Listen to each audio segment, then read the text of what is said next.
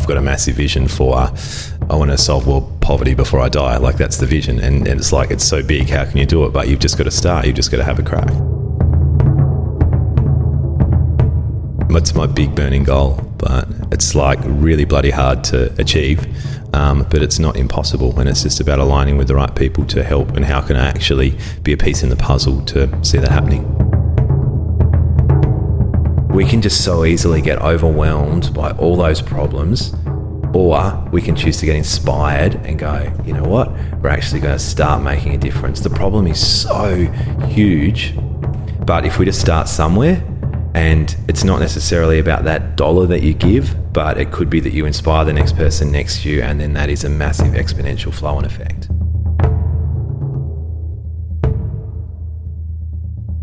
Sam Haberle. I am the director of S Group.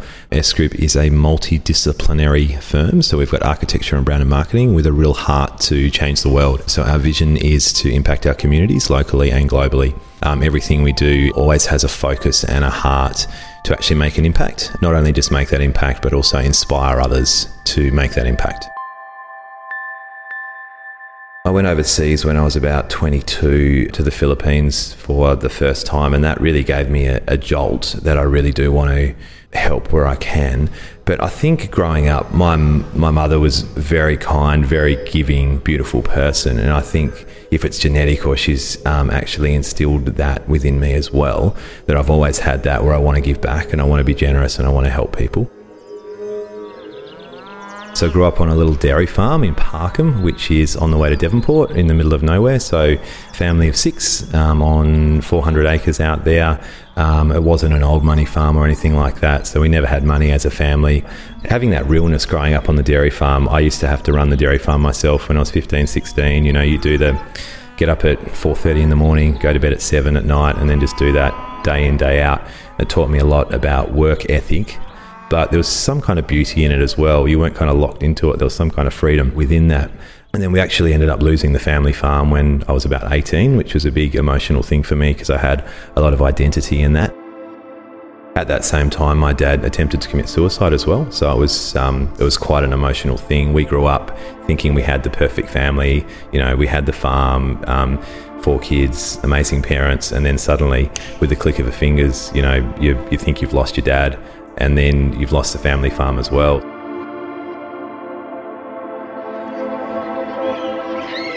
I absolutely love that family farm growing up. Me, um, two younger brothers, one older sister. You know, our weekends were filled with building cubby houses in the trees, going exploring, um, making little motorbike tracks, riding horses, things like that. We had a big dam in the middle of the farm that we used to go swimming in. So we just immersed ourselves in that landscape. It was it was absolutely beautiful, and it, it actually makes me really sad now. I've got my own kids that I'm like, I just want to take them back to that farm. So a massive emotional impact for me. But I'm such a believer that everything happens for a reason, and that's inspired me to go on and do greater things and be able to coach and inspire other people who go through similar circumstances.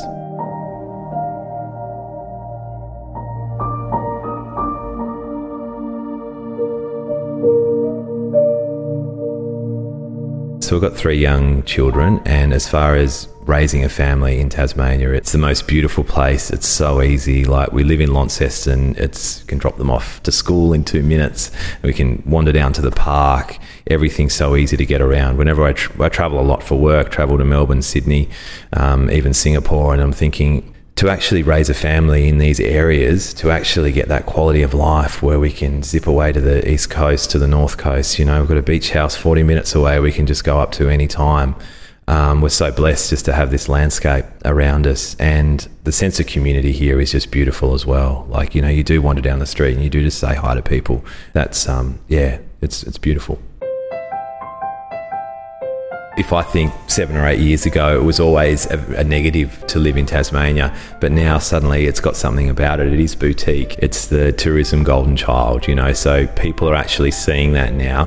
10 years ago, it was so different that everyone just wanted to move out of Tassie and that's where you got your experience. And that was where I was heading myself.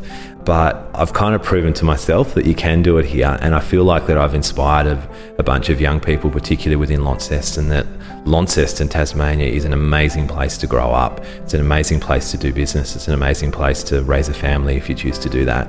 And let's just grip it and get around it because we are so close to any other experience, but you always come back here and you realize how amazing we've got it.